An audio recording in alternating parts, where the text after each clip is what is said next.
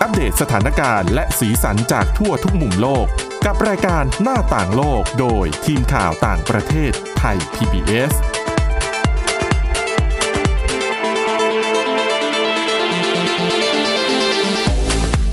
สวัสดีค่ะ คุณผู้ฟังขอต้อนรับเข้าสู่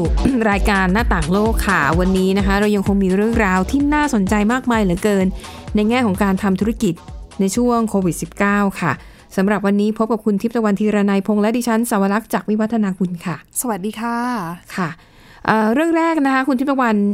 เห็นหัวข้อเรื่องดิฉันเนี่ยสนใจมากนะคะ หัวข้อเรื่องก็คือ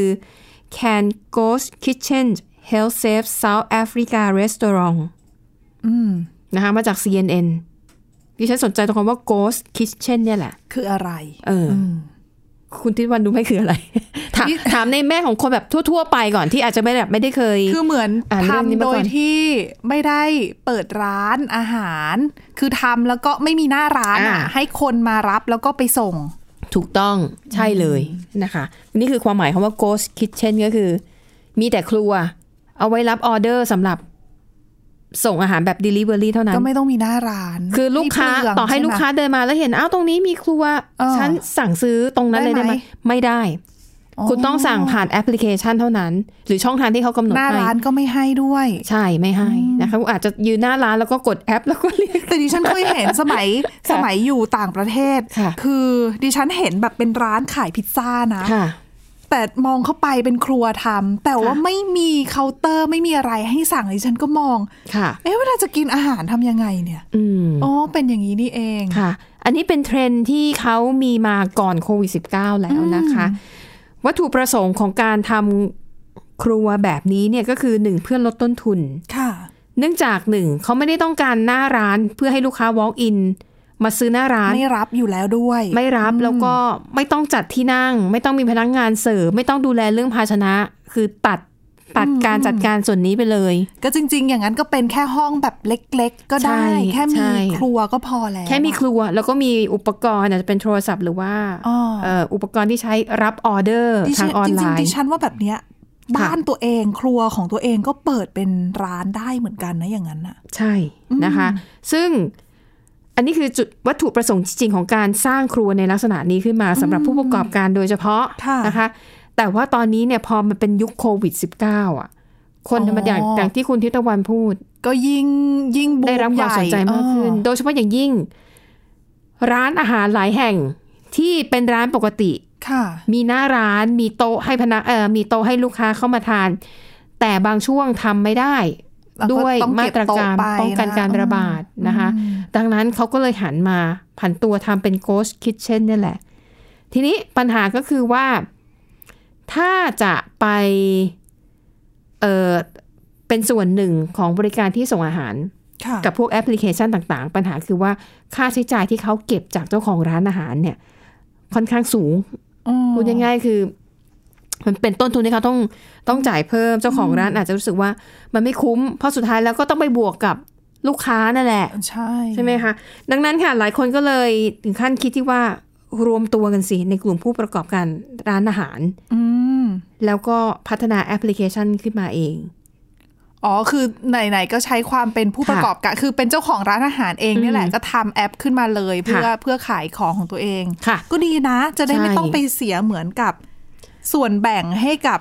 ค่านดำเนิน กล การ ง แต่ก็ต้องเข้าใจว่าคนกลางเขาก็มีค่าใช้จ่ายใช่ไหมคะ อ๋อ ต้อง ใช่ อะไรอย่างเงี้ยนะ แต่บางทีเขาเจ้าของร้านบางคนก็บอกว่าหักสูงไปนะ สูงสูง ซึ่งของ CNN เนี่ยนะคะ เขาไปทำรายงานเกี่ยวกับผู้ประกอบการร้านอาหารในประเทศแอฟริกาใต้ ค่ะ ที่หันมาทำระบบ Ghost Kitchen เนี่ยแหละค่ะ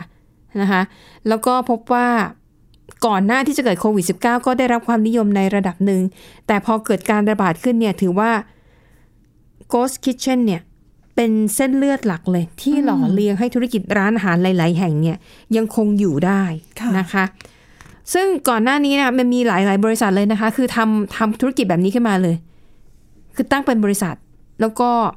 ทำแอปพลิเคชัน อืม แล้วก็โฆษณาขายอาหารผ่านออนไลน์เท่านั้น ค่ะ ไม่มีหน้าร้านนะคะ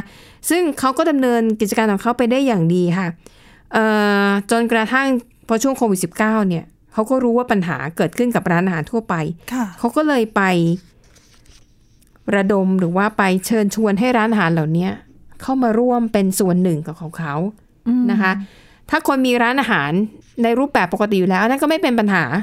คุณก็แค่ทำครัวของคุณเหมือนเดิมไป ไม่ต้องรับลูกค้า แต่หันมาเน้นเรื่องของการส่งสินค้าออนไลน์แทนนะคะ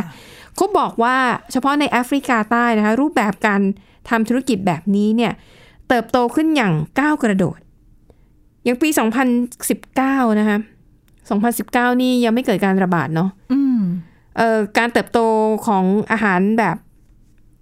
Ghost Kitchen เนี่ยนะคะ เพิ่มขึ้น 4% ค่ะ แต่พอมาปี 2020 ปีที่แล้วที่เริ่มมีการระบาด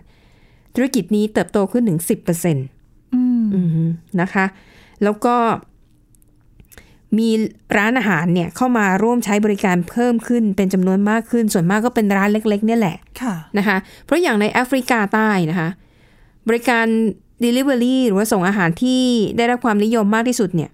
คือ Uber ของ Uber แต่ว่าเขาชื่อ Uber Eat อ่าค่ะ เหมือนกับ แล้ว คล้ายๆ กับหลายประเทศที่ อืม ทำเป็น Uber e a t นะคะ แต่ว่าค่ายนี้เนี่ยเขาเก็บค่าคอมมิชชั่นจากพวกร้านอาหารน่ะสามสิบเปอร์เซ็นต์สูงสูงมาก คือพอเป็นบริษัทแบบเนี้ย ค่ะ ก็ก็อ่ะเขาก็ต้องเก็บเยอะอะค่าดำเนินการอะนะคะ ใช่นะคะ ก็เอ่อก็เลยมีหลาย ๆ บริษัทที่เขาก่อตั้งขึ้นมาก่อนหนั้นเนี่ยก็เลยเออเห็นอกเห็นใจผู้ ค่ะ ผู้ประกอบการ ก็เลยอ่ะมามารวมตัวกันนะคะ แล้วก็คิดค่าบริการที่น้อยกว่า อืม น้อยกว่าเจ้าเจ้าหลัก ๆ นะคะ เพื่อหนึ่งก็มองว่าช่วย ๆ กันแหละ ค่ะ ในช่วงเวลาแบบนี้นะคะ แล้วก็นี่คือเป็นเป็นกลไกทางธุรกิจที่ขับเคลื่อนให้ธุรกิจร้านอาหารในแอฟริกาใต้เนี่ยยังคงพอไปได้ อืม นะคะ แต่เขาบอกว่าเนื่องจากตอนนี้มันติดตลาดแล้ว คนเริ่มคุ้นชินกับการใช้บริการสั่งซื้ออาหารแบบนี้แล้ว ดังนั้นต่อให้การระบาดของโควิด -19 สิ้นสุดลง อืมก็ยังอยู่แหละธุรกิจ ใช่ แบบนี้นะคะ แล้วเชื่อว่าจะไปได้ดีด้วยนะคะและเนี่ยจะเป็นช่องทางในอนาคตสำหรับผู้ประกอบการที่อาจจะสนใจทำธุรกิจแบบนี้เต็มตัว ก็ทำแบบนี้ก็ได้ ก็คือใช้ครัวที่บ้านก็ได้นะเอาจริใช่งๆ คือจริง ๆ ดิฉันว่าข้อดีแบบ ค่ะ ข้อดีหลักๆ เลยก็คือการที่ไม่ต้องมีหน้าร้านนี่แหละ อืม คือการบริหารจัดการคือต้นทุนมันก็น้อยกว่ากับการที่ต้องมาเปิด ค่ะ ร้าน เปิดร้านแล้วก็ต้องมีหลายหลายเรื่องตามมาเนี่ยเจ้าหน้าที่ต้องมาตรวจสอบความ ค่ะ สะอาดนู่นนี่นั่นอะไรอีกอะนะคะ อืม ต้นไหนจะต้นทุนต่างๆ อีกที่ต้อง ค่ะ จ่าย ก็ลักษณะนี้ก็คล้าย ๆกับซื้อสินค้าออนไลน์เหมือนกันนะ เออก็ไม่ต้องมีหน้าร้านเหมือนกัน คือเทรด์เนี่ย คือจบโควิด -19 ไปแล้วยังไงเนี่ย ค่ะ ก็อยู่อะนะคะ ค่ะ หรือจะมีหน้าร้านก็ได้ อ๋ออ อ่ะเผื่อบางคนอยากรู้สึกว่า อยากดู อยาก อยาก เห็น ดูอยากจับสินค้าก่อน อ๋อ แต่ถ้าไม่มีก็ไม่เป็นไร เพราะว่าถ้าของคุณดีเนี่ยนะคะ ค่ะ แล้วก็บริการดีเอ่อลูกค้าที่เคยใช้ไปแล้วเนี่ยเขาก็จะมารีวิว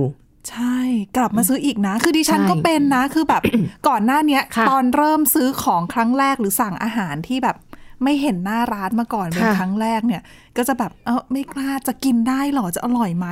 ม พอสั่งครั้งแรกแล้วติดใจเออ ค่ะ ก็เป็นลูกค้าประจำไปซะ อือฮึ เออก็มีเหมือนกัน ค่ะ อันนี้ก็คือความเปลี่ยนแปลงนะคะที่เกิดขึ้นอ่ะพูดถึงเรื่องอาหารการกินแล้วต่อด้วยเรื่องท่องเที่ยวนะ ค่ะ จะได้ครบถ้วน แต่ก็แน่นอนเป็นรูปแบบการท่องเที่ยวที่ คือมันก็เกิดขึ้นก่อนหน้าที่จะมีการระบาดอยู่แล้วแหละ ค่ะ แต่ว่าพอมีโควิดขึ้นมาไอธุรกิจการท่องเที่ยวในรูปแบบนี้เนี่ย ได้รับความนิยมมากขึ้นนะคะอันนี้เป็นเป็นบทความนะคะที่พูดถึงเรื่องของการท่องเที่ยวในประเทศจีน เป็นการท่องเที่ยวแบบ red tourism ค่ะ นะคะ ปกติเนี่ยคำว่า red เนี่ยอาจจะหมายถึงบางประเทศหมายถึงแหล่งแบบแหล่งโลกี อ่า สถานให้บริการทางเพศอะไรอย่างเงี้ยแต่ว่า red tourism ในประเทศจีนไม่ใช่ความหมายแบบนั้นนะคะ ค่ะ คำว่า red เนี่ยคล้ายๆ กับเป็นสีของสัญลักษณ์พรรคคอมมิวนิสต์ อืม นะคะดังนั้นคำว่า red tourism ในประเทศจีนหมายถึง การทำการส่งเสริมธุรกิจการท่องเที่ยวในสถานที่ที่มีความเกี่ยวข้องกับพรรคคอมมิวนิสต์แล้วก็ผู้ก่อตั้งประเทศจีน ค่ะ พูดง่ายๆคือการเดินตามรอยกระแสรักชาติ อืม นะคะ แล้วธุรกิจแบบนี้กำลังไปได้ดี เพราะว่า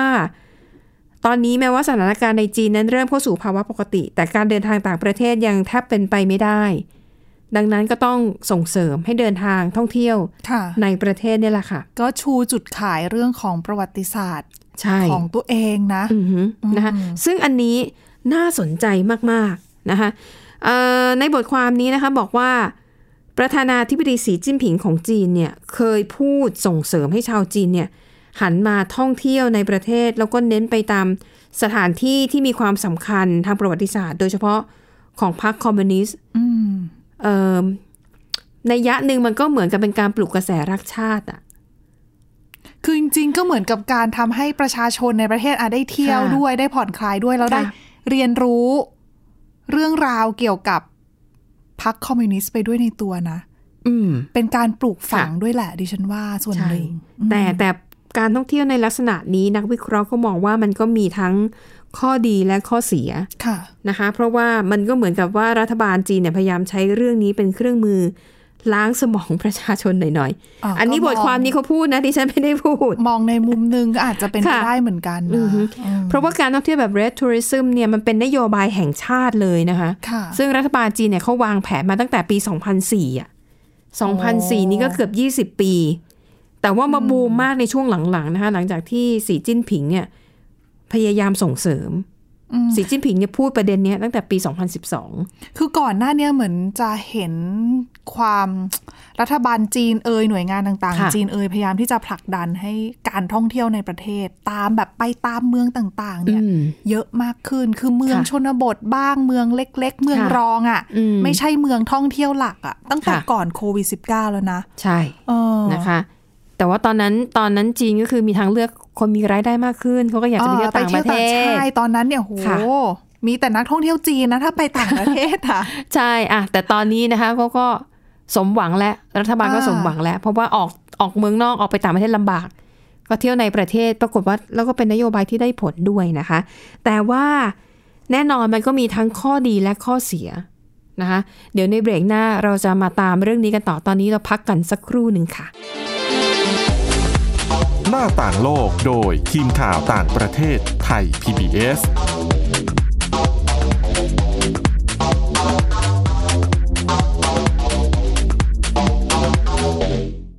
เพียงแค่มีสมาร์ทโฟน ก็ฟังได้ไทย PBS ดิจิทัล Radio สถานีวิทยุดิจิทัลจากไทย PBS เพิ่มช่องทางง่ายๆ ให้คุณได้ฟังรายการดีๆ ทั้งสดและย้อนหลัง ผ่านแอปพลิเคชันไทย PBS Radio หรือเวอร์ไบเว็บไทยพีบีเอสเรดิโอคอมไทยพีบีเอสดิจิทัลเรดิโออินฟอร์ทนเมนต์ for all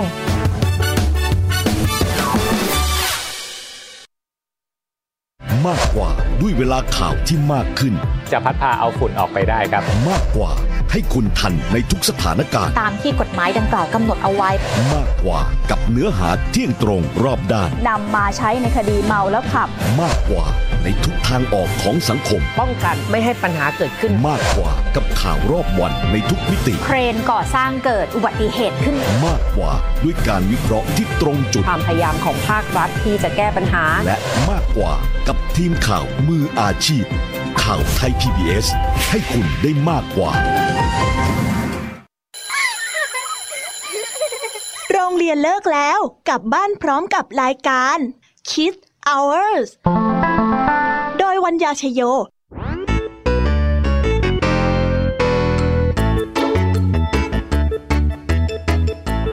พบกับนิทานคุณธรรมสอนใจ กับครูไหวใจดี ว่า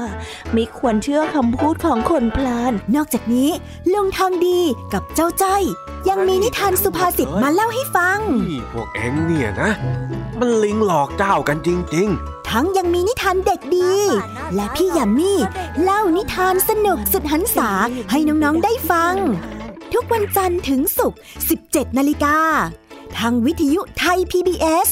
www.thaipbsradio.com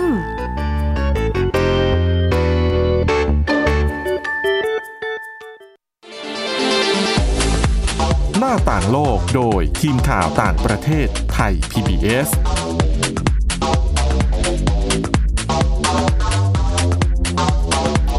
กลับเข้าสู่ช่วงที่ 2 ของรายการหน้าต่างโลกค่ะ เราจะพาไปดูกันนะคะว่าการท่องเที่ยวแบบ red tourism เนี่ย มันเป็นที่เที่ยวแบบไหนแล้วเขาพาไปไหนกันบ้าง ค่ะ ก่อนอื่นต้อง อธิบายให้คุณผู้ฟังเข้าใจก่อนนะคะ ด้วยความที่จีนเป็นประเทศคอมมิวนิสต์ทุกสิ่งทุกอย่างถูกกำหนดโดยหน่วยงานของรัฐบาล แม้แต่โปรแกรมการท่องเที่ยว อืม คือถ้าเป็นยุคก่อนเนี่ยเวลาเราซื้อทัวร์ไปเมืองจีนจะเป็นที่ทราบกันดีว่ามันจะมีสถานที่ที่รัฐบาลจีนบังคับ ว่าต้องไป ว่าต้องไป ต้องรวมอยู่ในนั้นคือที่อื่น ค่ะ โอเคคุณอาจจะไปได้แหละ แต่ว่าที่เนี่ยต้องไปอย่างนั้นก็ต้องไป ใช่นะคะ ดังนั้นการท่องเที่ยวแบบ red tourism ซึ่งแน่นอนทางการก็กำหนดทุกอย่างถูกกำหนดทั้งสถานที่ทั้งเนื้อหาที่ไกด์จะอธิบายให้ผู้ที่มาเยี่ยมชม ข้อมูลก็อาจจะ ข้อมูล า ถูกกำหนดไว้หมดแล้วนะคะ สถานที่เขาบอกว่าก็ทุกอย่างแหละที่มันเกี่ยวข้องกับความเป็นพรรคคอมมิวนิสต์ของจีน เช่น อาจจะเป็นจุดที่อ่าท่านอดีตประธานเหมาเจ๋อตุง เคยมาหยุดแวะพักที่นี่ในช่วงที่ยังคงทำสงครามกลางเมืองกันอยู่อะนะคะ หรือเป็นสถานที่เป็นสำนักงานสาขาของพรรคคอมมิวนิสต์เป็นจุดที่มีความสำคัญทางประวัติศาสตร์ อืม มีถึงขั้นมีการทำเซตกิจกรรมขึ้นมา เช่น ค่ะ พิธีสาบานตัวเพื่อเข้าเป็นสมาชิกของพรรคคอมมิวนิสต์ก็คือจำลองขึ้นมา เออแต่ดิฉันว่าแบบเนี้ยการเที่ยวแบบเนี้ย มันน่าสนใจ นัท่องเที่ยว ใช่ไหม ต่างชาติดิฉันว่าก็สนใจนะ ค่ะ เออดิฉันฟังดิฉันยังรู้สึกโอ้ย อยากไปใช่ไหม เที่ยวบ้างจัง อ่านะคะอ่ะอย่างที่บอกคือกิจกรรมเนี่ยสำหรับเราอ่ะฟังดูเออ มันก็น่าสนใจนะแล้วมันก็ ค่ะ สนุกแล้วก็ได้เรียนรู้ด้วย ใช่แล้วมีจำลองเหตุการณ์ ค่ะ ให้ดูด้วยแบบนี้นะ ค่ะ ก็ดีเหมือนกัน เป็นการเรียนรู้อย่างสนุกสนานด้วยนะคะ ซึ่งปกติแล้วเนี่ยอย่างที่บอกว่ารัฐบาลจีนส่งเสริมการท่องเที่ยวในลักษณะนี้ตั้งแต่ปี 2004 แต่ว่าในช่วงแรก ๆ เนี่ยเหมือนจะคล้ายๆ แบบเป็นการบังคับไกลๆเพราะคนที่จะมาเที่ยวแบบเนี้ยส่วนมากคือหนึ่งข้าราชการ อ๋อ ถูกเกณฑ์มา อ่าๆ ถูกพาไปเที่ยว อ่าสองเป็นกลุ่มนักเรียนนักศึกษา ค่ะ คล้ายๆกับเป็นหลักสูตรบังคับทัศนศึกษา อ่า อะไรแบบนี้ แต่เขาพบว่าในช่วงหลังๆ โดยเฉพาะอย่างยิ่งในปีนี้กับปีที่แล้วที่เกิดโควิด -19 นะคะจำนวนนักท่องเที่ยวก็คือเป็นคนทั่วๆไปที่สมัครใจต้องการไปเห็นเองคือไม่ได้เข้าโปรแกรมทัศนศึกษาหรือว่าถูกบังคับ ะ แต่สมัครใจมาเที่ยวเองนะคะเอ่อเพราะว่า เขามีผลสำรวจที่น่าสนใจนะ อย่างของบริษัทที่ชื่อว่า C Trip เป็นบริษัทที่ให้บริการแพลตฟอร์มด้านการท่องเที่ยวที่ใหญ่ที่สุดของจีน คือเขาจะมีแพ็กเกจทัวร์เป็นเซตเซตๆน่ะมากกว่า 100 แพ็กเกจนะคะ อืม เน้นเฉพาะที่เกี่ยวข้องกับเรื่องของพรรคคอมมิวนิสต์โดยเฉพาะ โอ้ดิฉันนึกว่ามีแค่แพ็กเกจเดียวเรื่องทัวร์พักคอมมิวนิสต์เนี่ยคือมีแยกย่อยออกมาด้วย เพราะก็แต่ละมณฑลมันก็จะมีมีเยอะ สถานที่ท่องเที่ยวที่ อ่า ต่างกันไงนะคะเขาบอกว่าอันเนี้ยแหละอย่างบางแพ็กเกจเนี่ยนะคะ มีนี่ด้วยนะ ให้ฝึกร้องเพลงของสมาของพรรคคอมมิวนิสต์ อืมเผื่อใคร ค่ะ อยากคือชอบชอบร้องเพลง อ่าอยากจะสัมผัสอยากจะเรียนรู้นะคะ ซึ่งทางบริษัทเนี่ยบอกว่าปีนี้คาดว่าจะมีนักท่องเที่ยวเนี่ยมาซื้อแพ็กเกจทัวร์ใช้บริการตัวเองมากถึง 50 ล้านคนเฉพาะในปีนี้นะ อืม แล้วก็เขาบอกว่าคือการจัดการท่องเที่ยวในลักษณะเนี้ยมันเป็นเหมือนกับการท่องเที่ยวเชิงอนุรักษ์ มรดก อนุรักษ์วัฒนธรรมนะคะแล้วก็เหมือนกับกันการันตีได้เลยว่า ถ้าจัดทัวร์แบบเนี้ยยังไงก็ต้องมีคนซื้อ แต่บางทีทัวร์อาจจะไม่ได้หมายถึงไปหลายวันนะคะ อาจจะเป็นแบบ one day trip ก็มี ก็เหมาะสำคือมี อืม หลายรูปแบบให้เลือก ใช่ เผื่อว่าอาคนไหนมีเวลามากมีเวลาน้อย ก็จะได้จัดสรรเวลาของตัวเองได้นะคะเอ่อแต่ว่าอย่างที่บอกมันมีทั้งแง่ดีและแง่เสีย โอเค ในเรื่องของแง่ดีก็คือว่ามันเป็นการปลุกกระแสรักชาติและเขาเชื่อว่านี่คือวัตถุเป้าหมายหลักของรัฐบาลจีน อืม ที่ส่งเสริมการท่องเที่ยวในลักษณะนี้ และดูจากในช่วงแรก ๆที่เหมือนเหมือนกับกึ่งบังคับว่าราชการข้าราชการนักศึกษาจะต้องไปเที่ยวในในการท่องเที่ยวในลักษณะนี้นะคะ ก็น่าจะสมหวังกับรัฐบาล เพราะว่าในช่วงปิดประเทศไปไหนก็ลำบาก คนก็หามาเที่ยวแบบเนี้ย คอย มากขึ้น เที่ยวแหละดิฉันว่านะคะ แต่ว่าอ่ะออกไปนอกประเทศไม่ได้ ค่ะ ก็เที่ยวในประเทศเนี่ยแหละ อืมฮึนะคะ กระตุ้นเศรษฐกิจท้องถิ่น ค่ะ อีกต่างหากนะคะ แล้วเขาพบว่าในปีนี้นะคะ กลุ่มคนที่เข้ามาใช้บริการซื้อแพ็กเกจทัวร์ท่องเที่ยวมากที่สุดเนี่ย คือกลุ่มคนอายุระหว่าง 21ถึง30 ปี คนกลุ่มนี้เพิ่มขึ้นถึง 40% จริง ๆ เนี่ย ถือว่าพรรคคอมมิวนิสต์เนี่ยได้ประโยชน์เยอะเลยนะ ค่ะ อถือว่าเป็นทาร์เก็ตที่ที่เป็นชนชั้นกลางแหละยี่สิบถึงสามสิบเนี่ย อืม กำลังแบบสร้างเนื้อสร้างตัว ค่ะ ด้วย แล้วถ้าอย่างที่บอกแพ็กเกจมีให้เลือกหลายแบบไงก็ขึ้นอยู่กับอ่ะมีเงินน้อยหรือมีเวลาน้อยก็เลือกแบบนี้ มีเงินมากหน่อยจะไปหลายวันก็เลือกอีกแบบหนึ่งได้นะคะเอ่อแล้วเขาบอกว่ามันทำให้ประชาชนเนี่ยคนที่โดยเฉพาะอย่างยิ่งเยาวชนเนี่ยอ่ะยกตัวอย่างเช่น มันมีแพ็กเกจไปเที่ยวบ้านของเอ่ออดีตประธานาธิบดีเติ้งเสี่ยวผิงนะคะอดีตผู้นำจีน ก็บางคนไปไม่รู้จักแต่ว่า พอไปแล้วเนี่ยอิน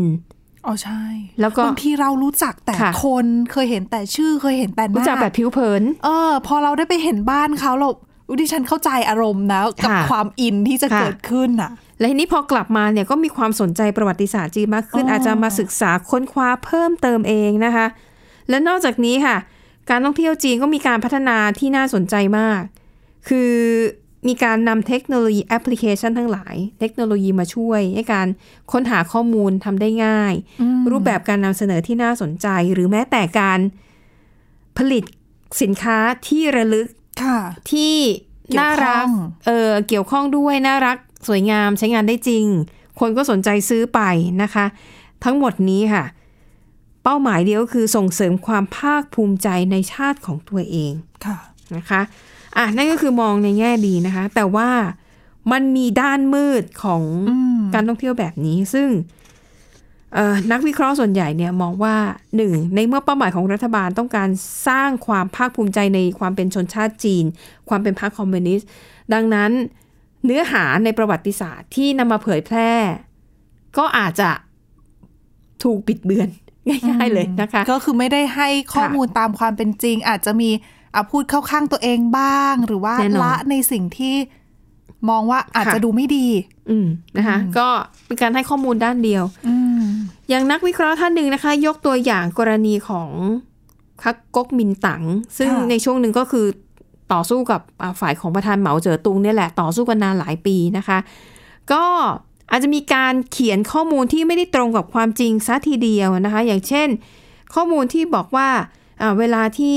มีต่างชาติเข้ามารุกรานจีนเนี่ยปรากฏว่าพรรคก๊กมินตั๋งเนี่ยก็เอาตัวรอด อืม ไม่ยอมอยู่ช่วยต่อสู้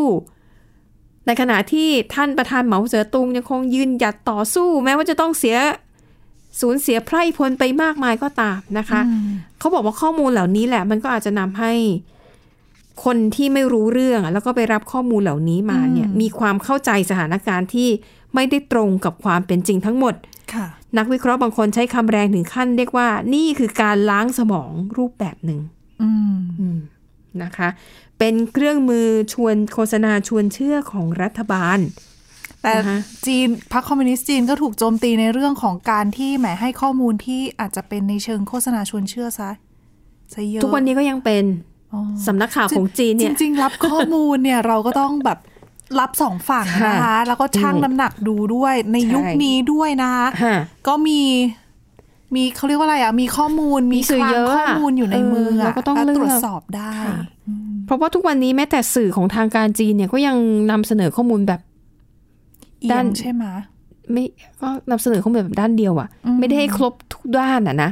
บางทีเรารับสื่อเราก็ต้องแบบอ่านจากหลาย ๆ สื่อ ก็ต้องคิด ใช่ หน่อย นะคะ แต่โอเคในแง่ดีเนี่ย แต่มันก็มีแง่ดีคือเขามองว่ามันช่วยกระจายรายได้ โดยเฉพาะอย่างยิ่ง บางพื้นที่มันเป็นพื้นที่ที่แบบไม่มีสถานที่ท่องเที่ยวอะไรเลย แต่มีสถานที่ที่มันเกี่ยวข้องกับ อ่ะ พรรคคอมมิวนิสต์ สำญทางประวัติศาสตร์ ใช่ อืมอืม มันสามารถนำประเด็นเนี้ยไปเป็นจุดขายด้านการท่องเที่ยวได้ แล้วมันช่วยยกระดับคุณภาพชีวิตของคนในพื้นที่นั้นๆ ค่ะ อย่างชาวบ้านที่ยากจนอ่ะ พอมีนักท่องเที่ยวเข้ามาเขาก็ทำอะไรขายได้อีกตั้งเยอะ อ๋อ หรืออาจจะไปรับจ้างได้นะคะ ของ ดังนั้น ฝากอะไรอีก อืม อะไรอีกนะคะเยอะแยะ ถูกต้องแล้วอย่าลืมว่าคนไปเที่ยวอะมีความพร้อมที่จะจ่าย จ่าย เงินอยู่แล้วนะคะ ดังนั้นเขาบอกว่าถ้าที่ไหนนะ รัฐบาลจีนกำหนดให้เป็นการท่องเที่ยวแบบ red tourism เนี่ยรับรองได้เลย ยังไงเนี่ย รายได้เข้ามาถึงชุมชนแน่นอน อยากให้แจกแบบ โบชัวร์ก่อนก่อนไปทัวร์ด้วยนะ อืมค่ะ ศึกษาประวัติศาสตร์เบื้องต้นก่อนไปเที่ยวสถานที่จริง อืมใช่นะแล้วก็หลายหลายๆหมู่บ้านเนี่ยที่เมื่อก่อนเป็นหมู่บ้านยากจนเนี่ยเขาบอกว่าโหพอ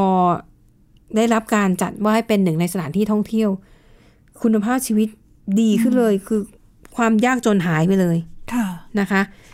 บางปีมีนักท่องเที่ยวเข้ามาที่หมู่บ้านเป็นล้านล้านๆคน อันนี้คือ แค่ลำพังแค่ชาวจีน คือถ้าเขาเที่ยวใน ใช่ ประเทศเนี่ยเศรษฐกิจก็โตแล้วนะ ใช่ ไม่ต้องพึ่งต่างชาติก็ได้อะ ค่ะอ่ะและนี่ก็คือข้อดีและข้อเสียของการท่องเที่ยว ที่อ้างอิงกับความเป็นพรรคคอมมิวนิสต์ของจีน อืม ก็เป็นอีกมุมหนึ่งที่น่าสนใจนะคะเอาละค่ะและทั้งหมดนี้ก็คือเรื่องราวนะคะ จากทีมข่าวต่างประเทศค่ะ วันนี้หมดเวลาแล้วเราสองคนและทีมงานลากันไปก่อนพบกันใหม่ในตอนหน้า สวัสดีค่ะ สวัสดีค่ะ Thai PBS podcast. View the world via the voice.